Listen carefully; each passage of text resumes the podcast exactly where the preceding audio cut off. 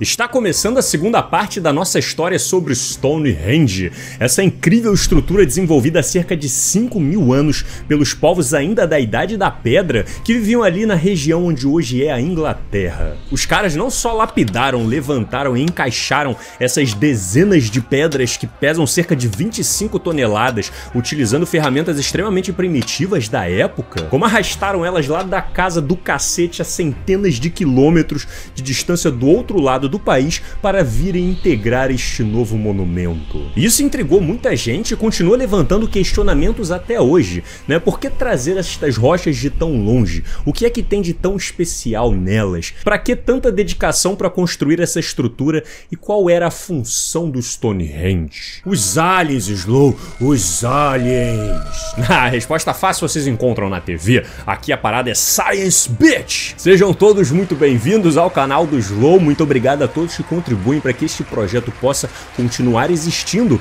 E já que vocês pediram muito pela parte 2 nos comentários e fizemos uma votação com mais de 95% de votos dizendo sim, este momento então chegou. Fazendo uma breve retrospectiva do último episódio, a cultura de enfincar pedras no chão em construções megalíticas na região da Europa surgiu há cerca de 7 mil anos por povos caçadores-coletores que provavelmente já dominavam a navegação. Mais estudos genéticos genéticos indicam que o povo que começou a construir o Stonehenge para valer há cerca de 5 mil anos eram descendentes de fazendeiros que viviam no Mediterrâneo e em determinado momento teriam migrado para as ilhas da Grã-Bretanha, levando parte da sua cultura para lá. Mais recentemente, quando os cientistas foram analisar a composição química dessas misteriosas rochas, eles conseguiram identificar com precisão que 50 das chamadas sarsens, que são essas que ficam nessa parte circular do monumento, foram extraídas de uma região que fica a 25 quilômetros do Stonehenge, o que já parece um trabalho um tanto assustador. Ah, meu Deus, pra onde é que a gente tem que levar isso aqui, chefe? Ô, meu amigo, é logo ali, ó. Ali, ó. Tá vendo? Lá na frente ali, ó. Rapidinho a gente chega. Mas quando foram investigar a origem das pedras centrais,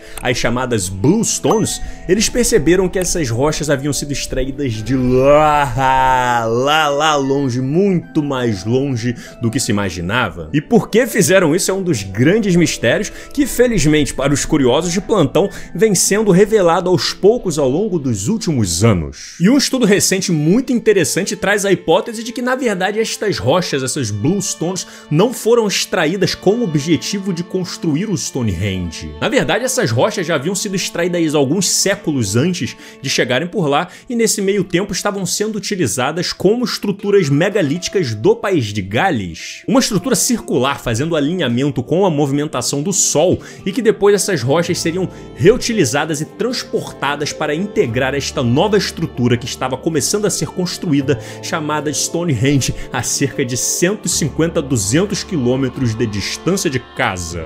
Há algumas hipóteses de como essas rochas que pesavam toneladas eram transportadas a tão longe antes da invenção da roda, e a mais comum entre elas é de que esses povos utilizavam troncos de árvores e iam colocando embaixo, fazendo uma espécie de, de malha, de esteira por onde essas pedras poderiam ir derrapando, escorregando e se movimentando ao infinito e além. Outra hipótese é de que eles levariam levariam vários potes de cerâmica cheios de gordura animal até a boca e despejariam isso no chão, fazendo uma cagada gigantesca, formando uma trilha que reduziria o atrito, facilitando que essas pedras se locomovessem. Em 1995, uma equipe de doidões com mais de 100 integrantes resolveu testar a hipótese. Meu irmão, os caras transportaram uma pedra de cerca de 40 toneladas usando essa técnica da gordura em um trajeto muito próximo com o que os seus antepassados fizeram rumo a Stonehenge. Depois de quase 30 quilômetros de muito suor e sol nas costas, eles demonstraram que a missão é árdua,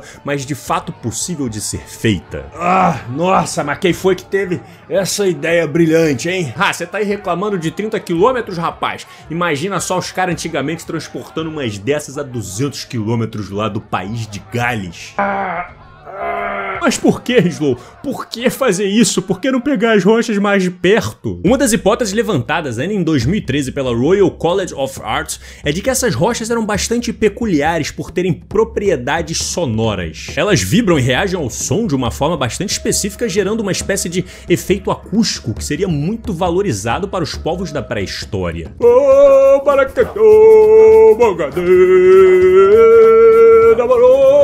맵겠도 망가네 Além de que se elas já compunham uma estrutura alinhada com o Sol, elas já tinham um valor simbólico muito forte para os povos do país de Gales, o que talvez valeria a pena o esforço para transportá-las para um novo local. Estamos presenciando um marco pré-histórico. Este é o começo de um novo tempo. Uma nova era está por vir. Pois é, uma das hipóteses da construção do Stonehenge seria para uma espécie de acordo de união entre diferentes povos, diferentes tribos que se juntaram ali para fazer essa construção que simbolizaria o começo de uma nova era. Então, ó, cada um traz a sua pedra, a gente junta isso aqui tudo, faz um festão e simboliza o começo dessa nossa união.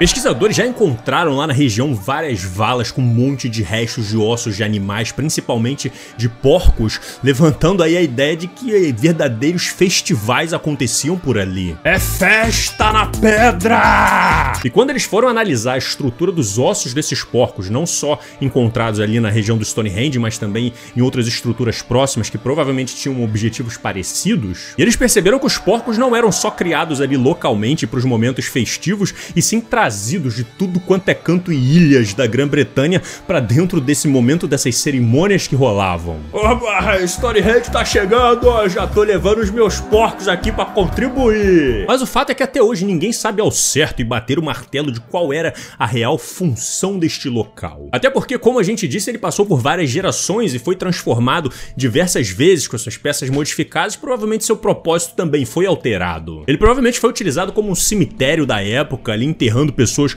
muito provavelmente importantes daquela época em uma espécie de ritual da passagem da vida para a morte. Possivelmente um local de rituais religiosos, né, para a conexão dos seus povos com seus deuses, para pedir por tempos melhores, para boas colheitas. Alguns pesquisadores chegaram a criar um modelo de computador em que eles posicionaram e reconstruíram todo o que nós sabemos sobre o Stonehenge e tentaram alinhar para compreender a posição dos astros para ver se existia algum, de fato alguma sintonia. E dito e feito, galera, a estrutura dessas pedras foi estrategicamente posicionada para marcar e alinhar todo o posicionamento dos astros. Um campo aberto, por exemplo, é o local perfeito para que você consiga acompanhar o nascimento e o pôr do sol, a movimentação da lua e das diferentes estações do ano. E se você se colocar ali no centro do Stonehenge, a gente consegue marcar perfeitamente o momento em que o sol nasce no solstício de verão e morre no solstício de inverno. Ele nasce exatamente atrás de uma dessas principais pedras chamada de Hillstone. Para quem mora perto do Equador, a gente quase não percebe isso porque a diferença entre os dias e a noite se mantém muito próximo ao longo das estações do ano. Mas para quem mora mais para o norte ou mais para o sul, afastado da linha do Equador, existe uma grande diferença, onde os verões têm os dias muito mais prolongados, recebendo muito mais luz do sol, enquanto os invernos são muito mais escuros, com as noites mais prolongadas. O que significa que ao longo do ano a movimentação do sol no céu, desde que ele nasce até onde ele se põe, vai se modificando até atingir o seu máximo quando os dias são maiores e depois ele volta a fechar até atingir as menores noites. E esse ciclo se repete se repete todos os anos, e se existisse algum tipo de tecnologia que conseguisse marcar e datar esta movimentação do Sol, então os povos ali teriam muito mais controle do tempo em que eles estão vivendo. Uma noção tão boa para a época que estudos já sugeriam de que o monumento serviria como um gigantesco calendário, com as suas pedras representando os dias, meses em um ano solar de 365.25 dias. Uma das hipóteses, inclusive, é de que eles teriam aprendido parte dessas técnicas de marcação do tempo com os povos do Egito Antigo, que nessa época já também tinham desenvolvido seus calendários anuais. Então será que rolou essa troca cultural na época, né, de povos tão distantes, ou será que eles de tanto observarem os astros acabaram identificando um mesmo padrão? Porque convenhamos que para um povo da pré-história que não tem relógio, que não tem calendário e que necessita estar bem preparado para quando o inverno chegar, correndo real risco de desaparecer caso ele não tenha se planejado bem. Winter is coming! Ah. Ter uma noção do quanto falta para o inverno chegar e quanto ainda temos tempo de verão pela frente pode ser fundamental para a sua sobrevivência. E o Stonehenge, dentro das suas muitas funções, certamente cumpria muito bem o papel de trazer um pouco de segurança, trazendo previsões sobre o tempo para os povos que viviam por lá. Quanto é que até hoje as pessoas ainda vão lá para o Stonehenge para apreciar e contemplar os dias de solstício que ocorrem uma vez por resgatando um pouco da essência do que os seus ancestrais viveram durante muitos séculos e deixaram lá este registro para que a gente possa apreciar hoje. Mas eles não foram os únicos a deixar este tipo de estrutura para nós. Aqui na Amazônia nós também temos o que nós chamamos de Stonehenge brasileiro, feito por nossos povos nativos há milhares de anos atrás, que também tem muita história legal para contar, em que vocês podem apreciar neste vídeo em que nós preparamos para vocês falando sobre os primeiros brasileiros. Se você quer receber mais vídeos como esse, então se inscreve no canal, deixa o like, deixa um comentário, considera contribuir financeiramente com o canal e fiquem agora com os incríveis apoiadores que garantem a sobrevivência desse projeto. Muito obrigado e nós nos vemos na semana que vem. Um grande abraço e valeu!